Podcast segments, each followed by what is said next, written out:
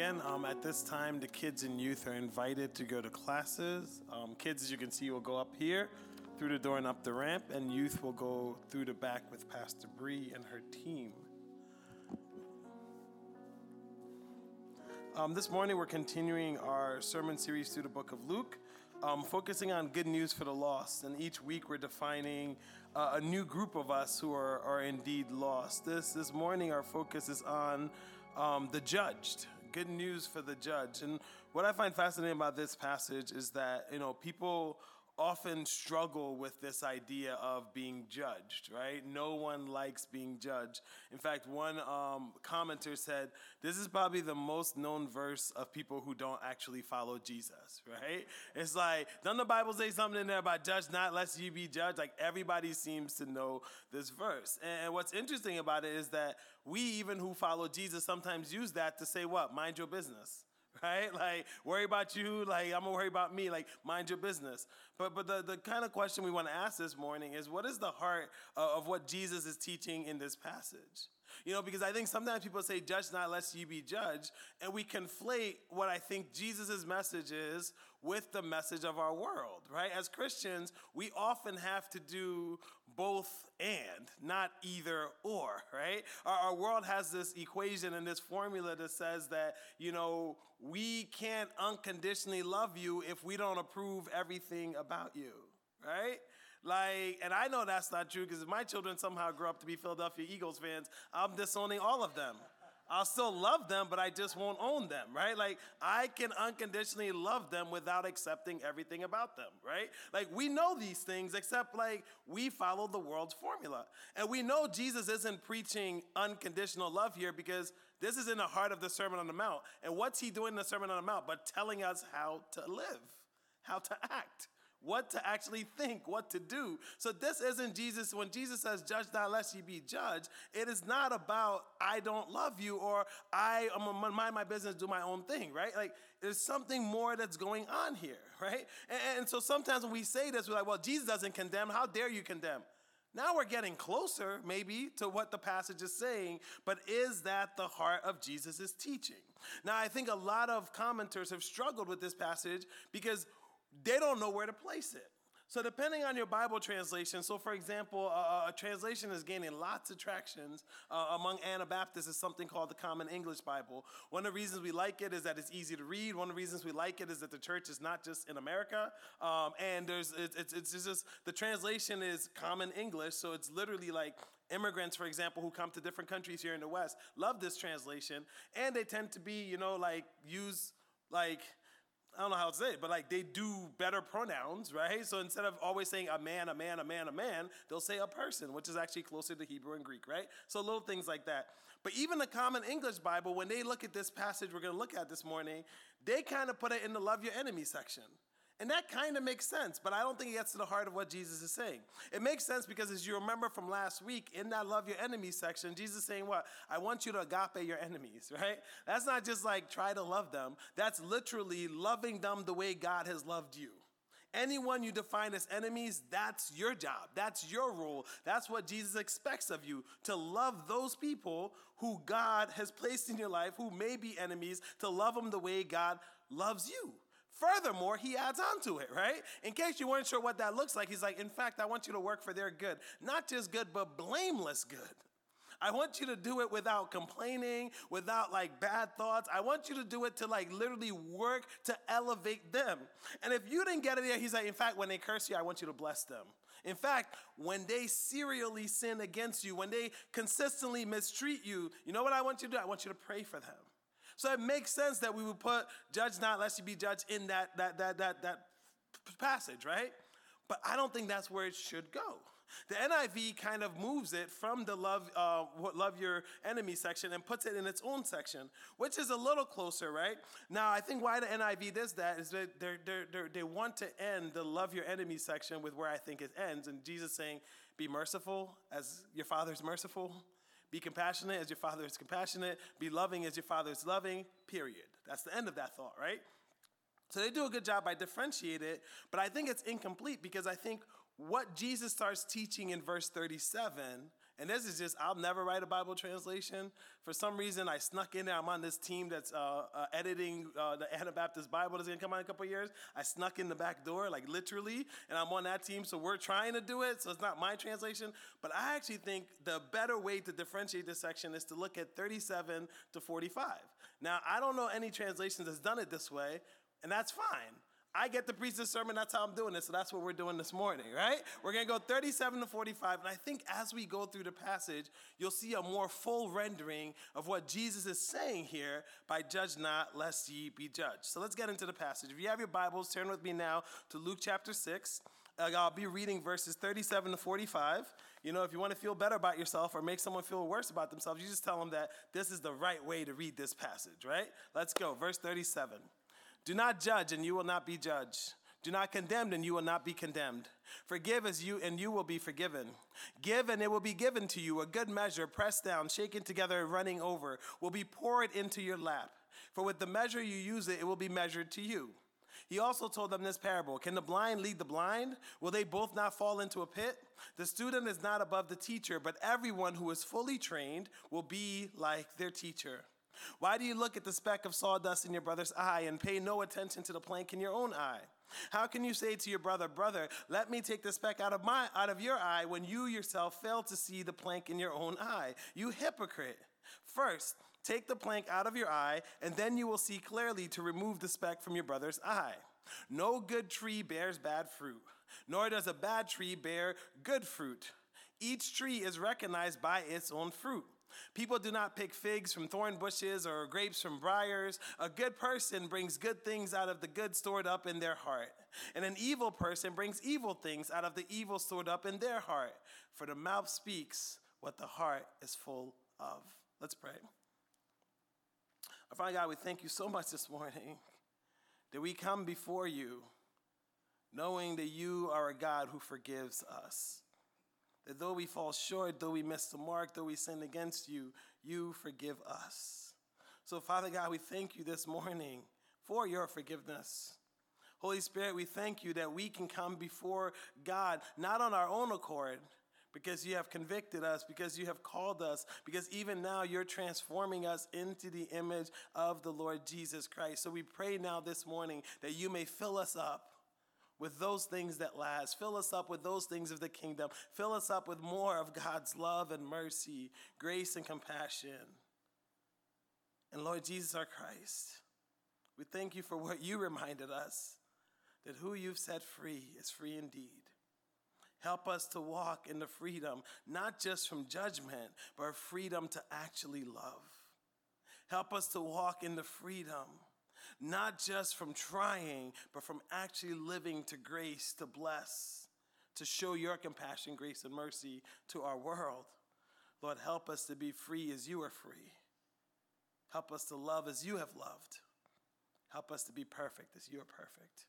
In your holy and precious name, amen. So, one of the things about this passage, and I think the reason it resonates with so many people, isn't just because we don't like being judged. I think part of the reason it resonates with us is that a lot of times uh, we do what I like to call a reactive reading of Scripture. Now that's that's that's we got to um, we got to break that down a little bit, right? Because not all of you might have tracked with that, right? It's good to have a reaction from Scripture. Like that's normal, right? You read something, there's a reaction, that makes sense. It's natural, it's your default. Sometimes you might not like the default, but it's good to have a reaction. What is the difference between a reaction and being reactive? Um, I think about it in, in context of, of, of listening, right? A, a reactive listener doesn't let you, or he doesn't let you finish your thought. A reactive listener, while you're still making your point, they already got the point to refute you. A reactive listener doesn't hear anything you're saying because all they care about is what? What they have to say. And I think sometimes instead of reactively, uh, instead of reflectively listening to Scripture, we reactive listen to Scripture and we miss what's actually been said. Or we will parse out a little sentence and say that's the essence of the whole teaching. And, so our focus becomes on judgment and judging when that's just the first part of what Jesus is saying here. When Jesus starts here, right, we have to let him finish the thought, which is why I think it has to go to verse 45 if we want the essence of what he's saying. I also think that Jesus has something that's a core component for all of us as we interact. One of the things about Luke, one scholar says, one of the things I love about the book of Luke is the challenge is not just to, to get right with God, it's to stay right with God. But then the second challenge is not just to get right with your brother and sister, but it's to stay right with your brother and sister. Luke is obsessed about not just Jesus is for the world, but that you can't follow God if you're not at peace with God. You can't follow God if you're not at peace with your sister and your brother. So he's going to curate this text to say, I'm always going to challenge your relationship with the people around you. Because if the people around you don't know that you love them, how can you say you love God? If the people around you don't live at peace with you, how can you say, I'm going to bring peace to them? Or I'm going to tell them about the Prince of Peace? So Luke is going to be obsessed with the gospel is for everyone, but those who follow God, they must be transformed in their relationship with God, but their relationship with each other. So if we look at do not judge as just one semblance of this teaching, how can we break it down? I'm glad you asked. I was hungry as I wrote this, so you'll see. The first way we need to break this down is I need to, we need to think about a peanut butter and jelly sandwich, the old classic. Now, for those of you who are allergic to peanut butter, I don't know what to do. I'm trying my best, right? I, I promise I'll stop talking about meat, but I just did, so it's okay, right? Peanut butter and jelly sandwich, right? I think that in a peanut butter and jelly sandwich at the base level for, for those of you you know not connoisseurs like me but on a base level you need three things right you need the bread you need the peanut butter you need the jelly right? So I think one of the breakdowns of this passage is to understand that do not judge lest you be judged. It's just one of the three components of this passage. So the very first thing is that the peanut butter is the, you know, do not judge lest you be judged. That's key because that is kind of the star of the show, I think, right? Some people think it's the jelly, but if it's the jelly, you would just have a jelly sandwich right? Like to me, the base, the foundation is the peanut butter. And there's the other thing you can find all kinds of jellies. If you have bad peanut butter, it's a bad sandwich, right? So for me, anyway, the base of the sandwich is the, the, the peanut butter, right? And so the base of Jesus' teaching here is judge not, lest ye be judged. Paul picks up on this in his letter to the Corinthians, and he says it like this Do not be deceived, God cannot be mocked. A person reaps what they sow. Whoever sows to please their flesh, from the flesh will reap destruction. Whoever sows to please the Spirit, from the Spirit will reap eternal life. What Jesus is saying here isn't as much about judgment as it's simply about we will reap what we sow. How we think about others might just be how God thinks about us. How we treat others might just be how God treats us. How we love or don't love others might just be how God loves or doesn't love us. And that's tricky because we want to be like, well, God loves everyone until you read the Gospels. Right? Again, this isn't about unconditional love or unconditional approval. This is God simply saying, You will reap what you sow. So, as you think about your sister and brother, as you think about judging that other person, know that you will reap what you sow. How you judge might just be how you will be judged. That's the foundation of this teaching. And then the jelly, the supplement, you know, the, the, the, the kind of accentuation of the peanut butter comes, right? To add on to this foundation, he says, condemn not, lest ye be condemned. So if the first is a reminder, you will reap what you sow when it comes to judgment, the second is a warning that first of all, you have no authority here to judge somebody, to condemn somebody. You have no authority. And everybody listening to the verse of Jesus would have sang this at synagogue school. I don't know if that's a thing, but we're going to call it that. We're going to sing it at synagogue school. They would have been taught this by their grandparents. They would have been taught this by their parents. God is the only one who has authority. In fact, Isaiah puts it like this For the Lord Yahweh is our judge. The Lord Yahweh is our lawgiver. The Lord Yahweh is the king. It is he who will save us. Only God can judge. That's true. But it's added to this idea that we reap what we sow when we think and we judge others. We have no authority to even judge others. But what is the foundation? If the peanut butter is the judge not, if the jelly is condemned not, what brings it all together? It's the bread. You ever have really good peanut butter and really good jelly, but you bought that dollar store bread? It pains your heart, doesn't it, right? Like you put the, the peanut butter on a knife and you try to smear and the bread rips in half, right? This is my childhood, right? Like, it's just like, it's painful, right? It doesn't matter how good the peanut butter is, you're like, what have we had here? Like, like my kids sometimes just give up. They just start eating the peanut butter with a spoon, you know? It's just like, I don't know, dad went shopping again, not good, right? The bread, or, or what ties it all together and completes the sandwich, is Jesus' invitation here for us to forgive. Judge not, lest ye be judged. Foundation. Do not condemn, or you will be condemned, right? Uh, a supplementary. But what pieces and holds it all together is forgive, and you will be forgiven. That seems to be conditional. And if you don't believe Luke, Matthew says it like this For if you forgive other people when they sin against you, quoting Jesus, your heavenly Father will also forgive you. But if you do not forgive others their sins, your Father will not forgive your sins. We tend to think that God is good, God is great, God's amazing. All that's true. But we also tend to think that God's forgiveness is automatic. But according to Jesus, who's God and the full representation of God, if you don't forgive others, he doesn't say God might not forgive you. But if you do not forgive others their sins, your Father will not forgive your sins. This passage isn't just about don't judge other people. This passage is everything you reap, you will sow. What you think about someone, God's gonna think that about you. What you do to someone, God's gonna do that to you. If you don't forgive, God will not forgive you. There's no way to mince words about this. Our forgiveness, according to Jesus, seems to be dependent on whether or not we forgive. That should terrify us because most of us don't want to forgive, don't like to forgive. But the words of Jesus in Matthew 6 should terrify you because it's not about whether you want to forgive, it's you ought to be forgiven. Why? Because you are forgiven. And so Jesus is building this teaching here. Judge not lest you be judged, because you're going to reap everything you sow. Don't condemn people around you because you don't even have the authority to do it. Forgive because you've been forgiven. Forgive because if you don't forgive, you will not be forgiven. That's the other side of that teaching. Be merciful, be compassionate, be perfect as your Father in heaven is perfect. And then he comes building on, right? So at first I was just like, this is a peanut butter and jelly sandwich. It's easy. There's just three of them. But when you get to this next session, you realize that this ain't peanut butter and jelly Jesus is making. Jesus is making a taco. What's the joy of a taco? It's more than three ingredients. I don't care what taco you make. If it's only three ingredients, it's lacking right? You might have your, your, your hard shell or your soft shell. Some prefer, who are more cultured prefer the hard shell.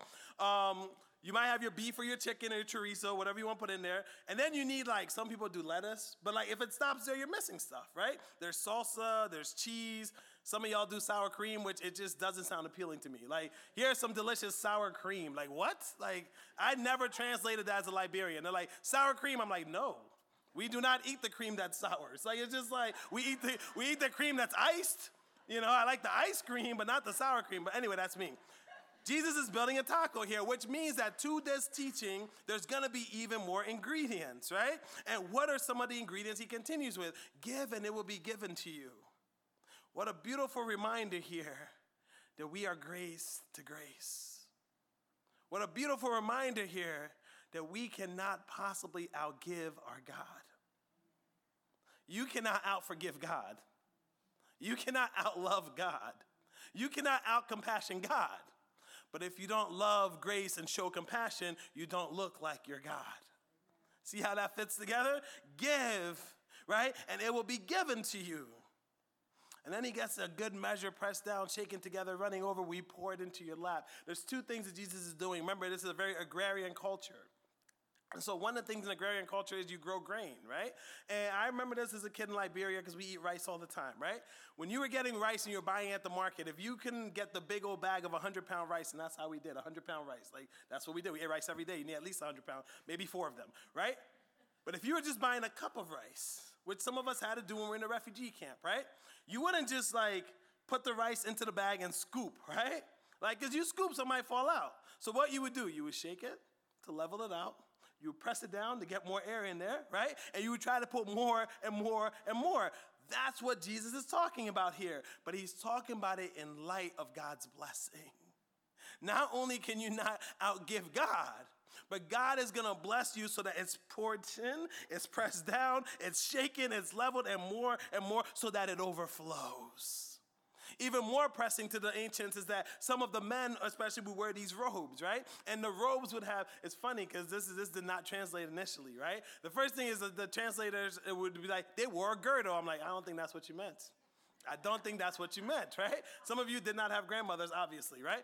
Like, but the girdle they talked about was actually a pouch that went in the front and you literally wrapped around your bosom, and it was like this pouch that you carry around you to store stuff in it, right? So he's saying, okay, if you go to the market, I'm gonna give you grain that overflows, right? Or if you're just walking around, if you're just walking around, I'm gonna pour so much grace and love and compassion into your heart that it'll overflow. David said, My cup overflows. Jesus says, No, no, forget the cup at the market. Your entire life is gonna overflow. Walking around, you're gonna overflow with my blessings. That's what Jesus meant. You can't outgive God. You can't out compassion, out love, out mercy God. It will not only be given to you, it will out full overflow. I was gonna say outflow, but that works too. It's gonna overflow from you. And then he ends with this for with the measure you use, it will be measured to you. So the overflow here is, a warning in the sense of it, it, it's you know, if you give someone three days warning, it's like advance notice, right? Like you bless and you give and you grace, it's going to overflow.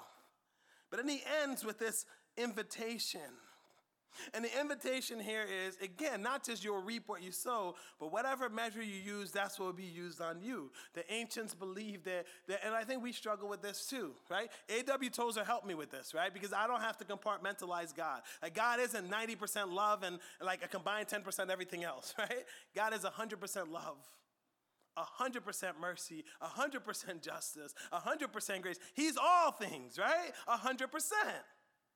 But the ancients believed, like we tend to believe, that God would either choose justice or mercy for you, right? He had two measures, right? Either justice or, or, or, or mercy. And if you read the Old Testament, you're like, oh, yeah, I get this. This is why they thought this way justice or mercy.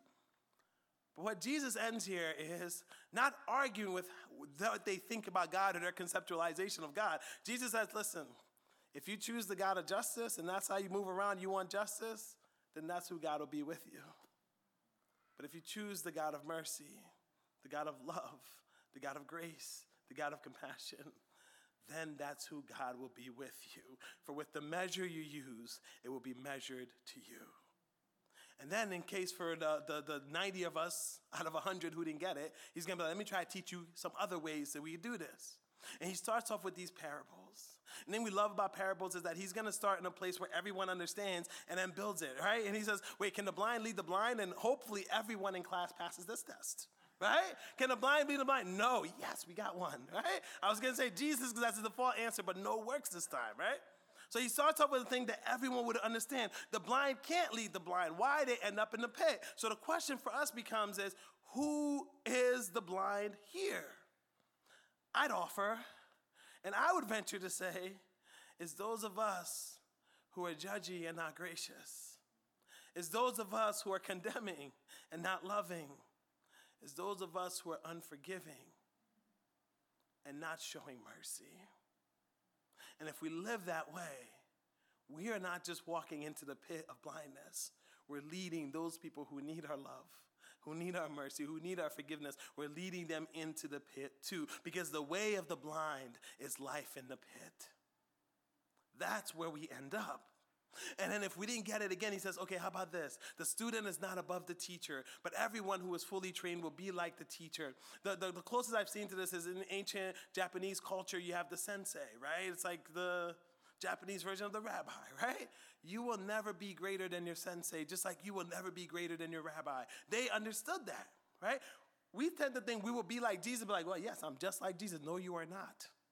You are not yet. Right? And, and so this idea of student teacher, Jesus was saying, it's like, listen, you could think this is all about following the law and doing everything right, but you will never understand if you don't understand me as your God, me as your sensei, me as your rabbi, me as your teacher.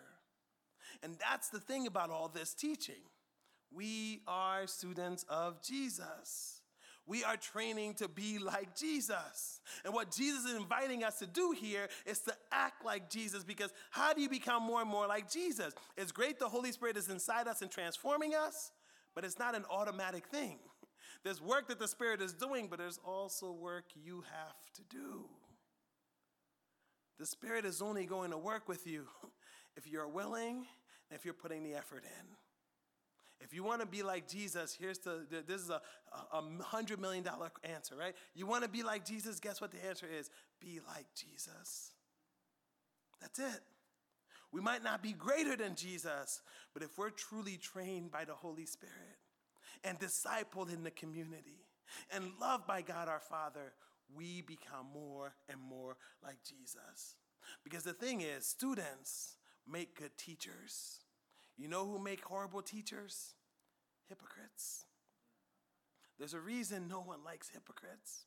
One of my favorite things was a couple weeks ago. Um, I watched a lot of college football, and, and there's a guy named Deion Sanders who's just making everyone angry about everything, and I personally love it. Like I'm like an inner troll myself, so I just love it. I love that he's not following their rules. I love that he's loud, right? And so one of my favorite things was there was another coach was just like, he, he literally invited cameras into his locker room for his pregame speech, and he was just like, "We are not doing any of this for the clicks, like like them other team over there." And I'm like, "Sir, you literally invited ESPN into your locker room." like, like what clicks aren't you doing it for? Like, you're doing exactly for the clicks. Like, literally. Like, if you weren't doing it for the clicks, you would close your door and we're not doing it for the clicks. Like, like no one likes hypocrites.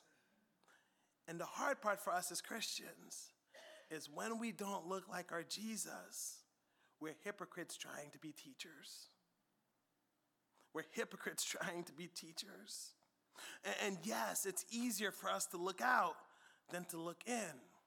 And it, it, I, was, I was this week years old. Like this week, I found out that this plank eye thing was meant to be a joke.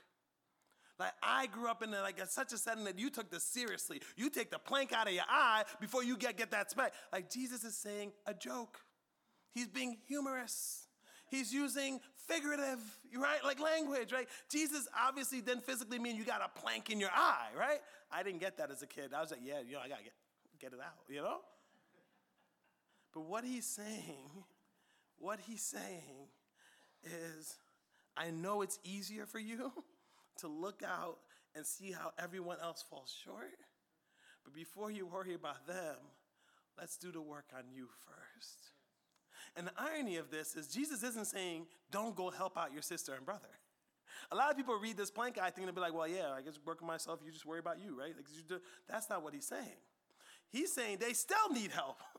But you can't help if you can't see. You can't help if you're blind and in the pit. You can't help if you're just being a hypocrite. Get the plank out of your eye and then go and help. We can't see if we stay blind. It sounds obvious, right?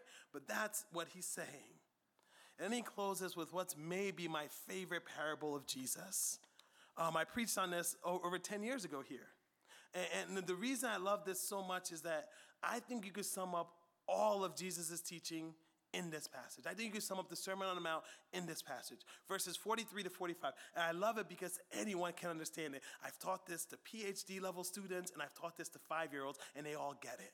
Why? Because Jesus is brilliant. Shocking, I know. he starts off with simply this, right? No good tree bears bad fruit.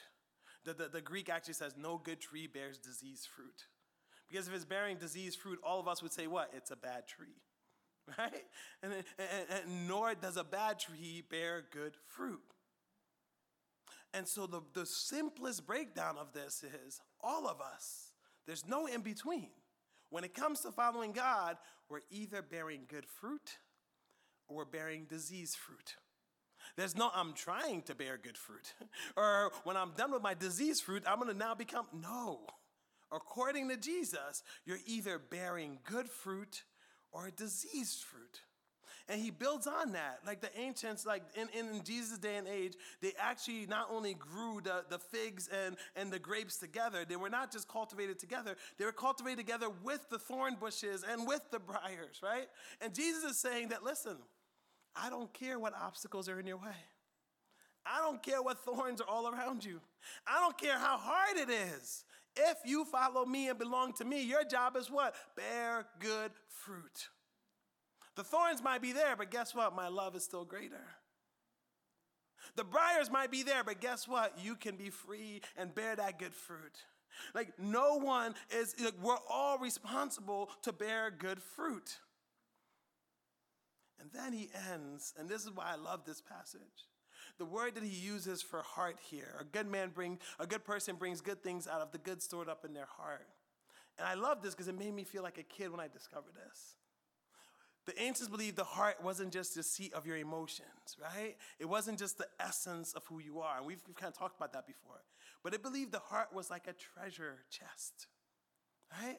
And they believed that literally every good thing that you think about, remember I said Mary stored these things up in her heart, right? Like all good things that you think about, that you do, that you see, you just put it into the treasure chest and put it into the treasure chest and put it into the treasure chest. And just like that girdle, if you will, or that pocket in front of you will overflow, the good that you put into your heart, eventually the chest will be too full it'll pop open and it'll flow out.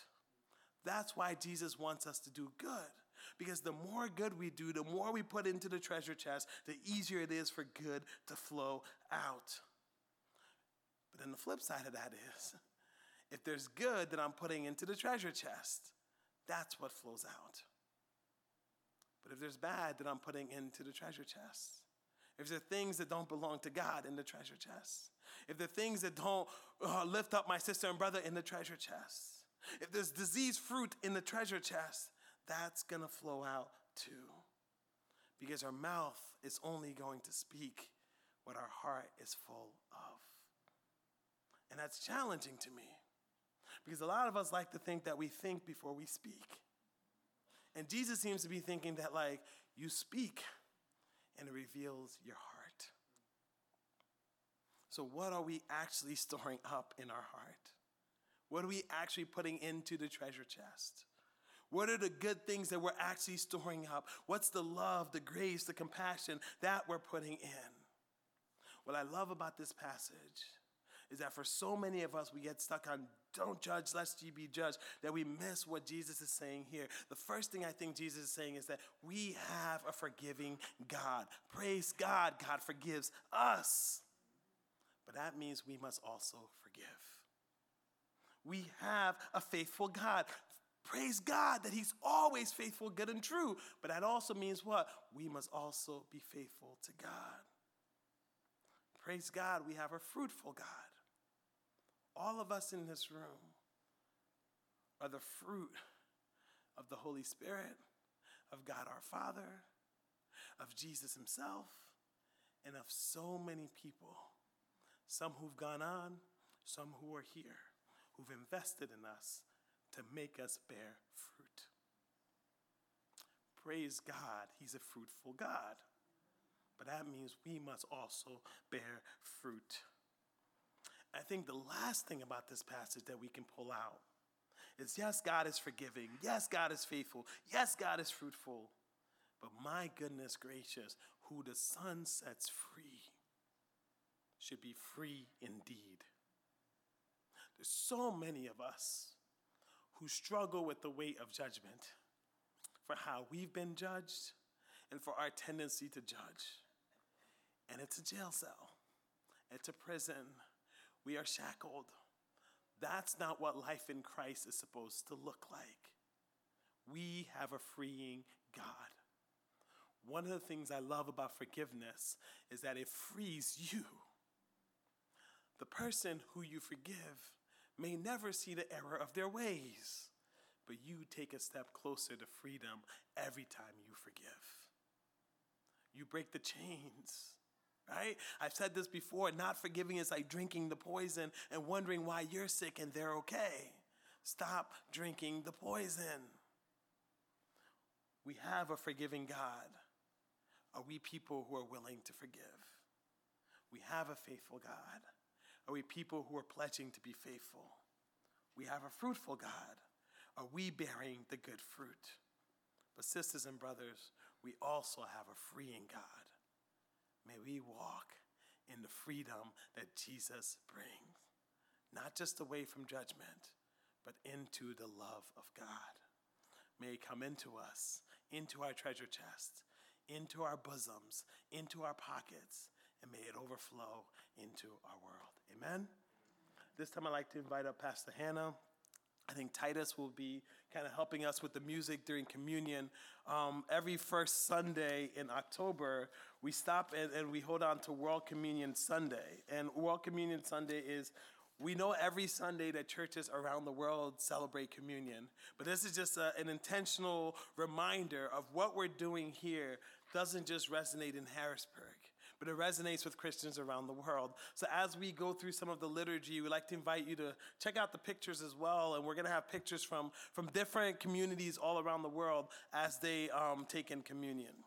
Again, the next few moments we're going to be sharing in communion together, celebrating this new life we have in Jesus. Here at Harrisburg, we do not require that you be a member of this church to take in communion, but we do think, according to Scripture, you ought to be a follower of Jesus to take the communion. Hopefully, as you came in this morning, you're able to get the elements. If you did not, we have some deacons who are up and they just raise your hand. They would love to bring those elements to you. As you receive them, we ask that you hold them until all have been served so we can partake together. Again, the table of the Lord is for all who believe, for all who have received Jesus Christ as Lord.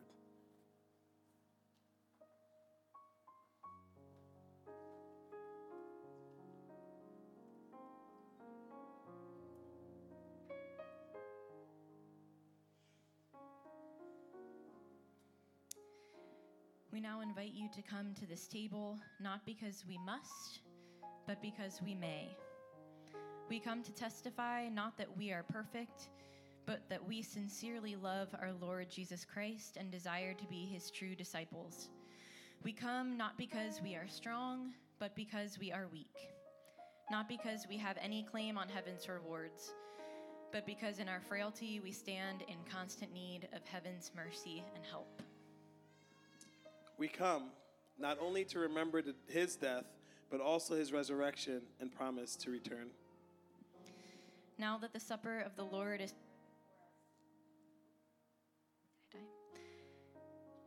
Now that the supper of the Lord is spread before us, let us lift up our minds and hearts above all selfish fears and cares.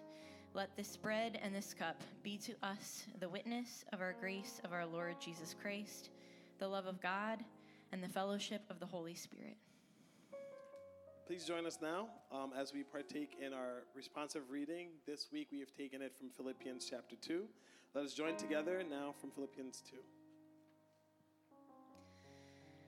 In our relationships with one another, we should have the same attitude as Christ Jesus. He humbled himself, became a servant. He humbled himself even to death on a cross. Therefore, God exalted him to the highest. God gave him the name that is above all names. At the name of Jesus, every knee should bow, and every tongue should confess Jesus Christ is Lord. One way, one way that we confess that Jesus is Lord is to share in the Lord's Supper. On the night that Jesus was betrayed, he took bread, blessed it, broke it, and gave it to his disciples, saying, This is my body given for you. Do this in remembrance of me. Let's pray. Father God, we thank you this morning that we get a chance to stop and reflect and remember that this table we sit at is a table that's represented not just in Harrisburg, but all over our world. So we pause for a moment to just marvel at your saving grace. Your grace that has reached places that we can't even imagine. Your grace that has reached continents and countries and people groups. Lord Jesus Christ, we thank you that because of your body that's broken for us, we can now be free, we can now be healed, we can now be redeemed. Holy Spirit, we thank you for the conviction you've placed on our heart that brings us not just to salvation, but also to this table now. And Father God, we thank you for your forgiving love for your merciful compassion, for your grace. As we take this bread, though, we remember, Lord Jesus Christ, you were broken so that we can be healed. You were hurt so that we can be set free. You died so that we can live. We give thanks for your body that's broken for us. In your name we pray. Amen. And now we have, yep. My sisters and brothers, this bread which we break, is it not the communion of the body of Christ? This bread which we break is the communion of the body of Christ. Take and eat this bread, remembering he was born to be our Savior. He was wounded for our transgressions. He was bruised for our iniquities. Feed on him in your hearts and be thankful.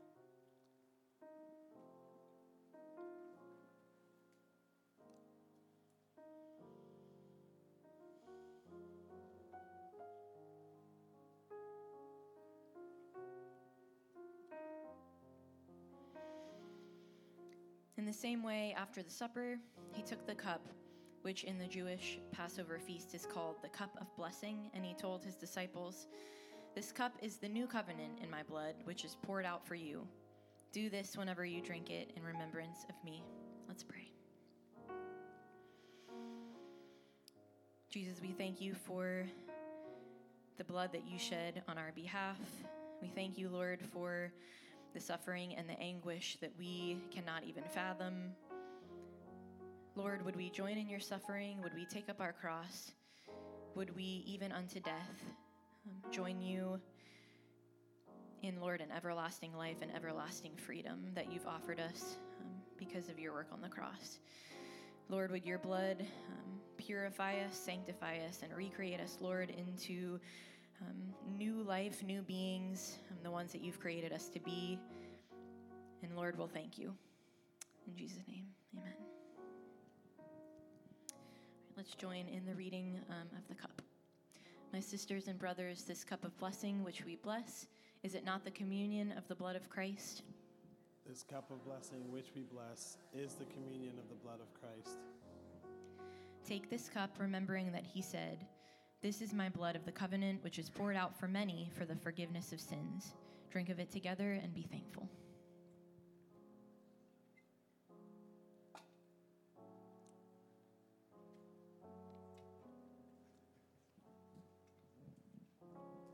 Um, at this time, I'd like to um, invite up the rest of the worship team um, as well as we close with our final song.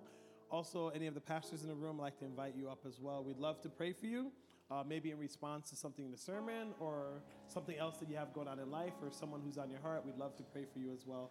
Um, let's stand and sing together.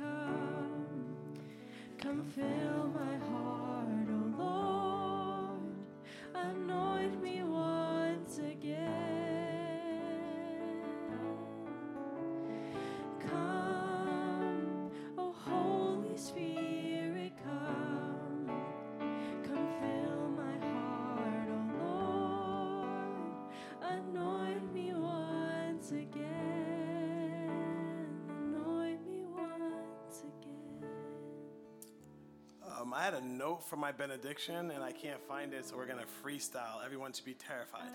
Um, I think it's the psychologists and sociologists that say that it takes you know a couple weeks before furniture becomes just like there. you just don't notice it anymore.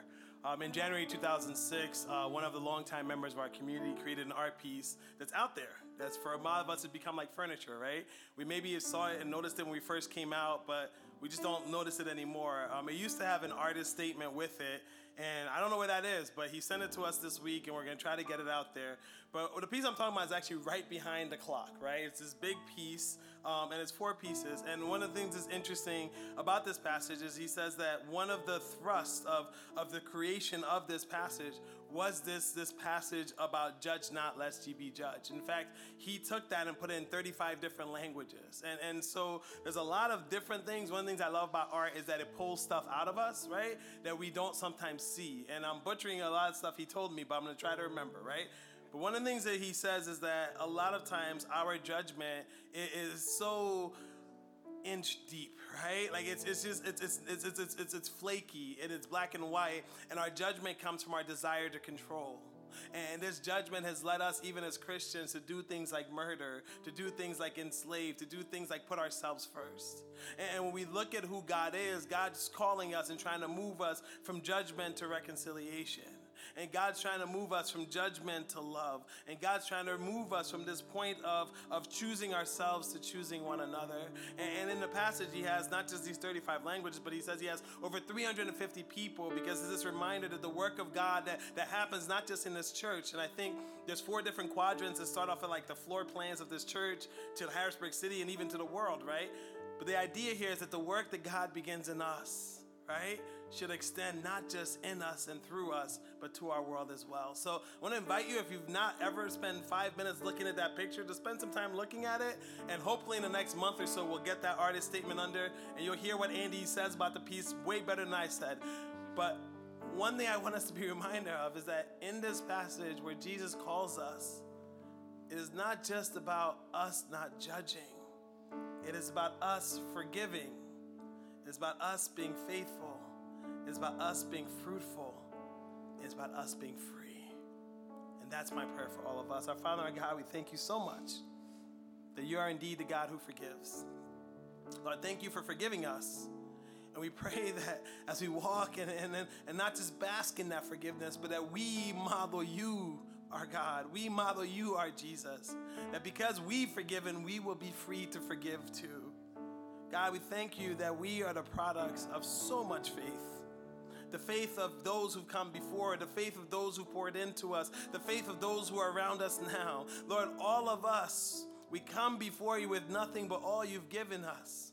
We come to you hoping and, and working and striving, but Lord, help us to bear good fruit. Lord Jesus, our Christ, we pray this morning that we walk anew as we leave this place that we love free from the condemnation that we've spewed out or the condemnation that's been freed, spewed out on us. We pray that we can leave the hypocrisy behind. We pray that we can leave the judgmentalness behind.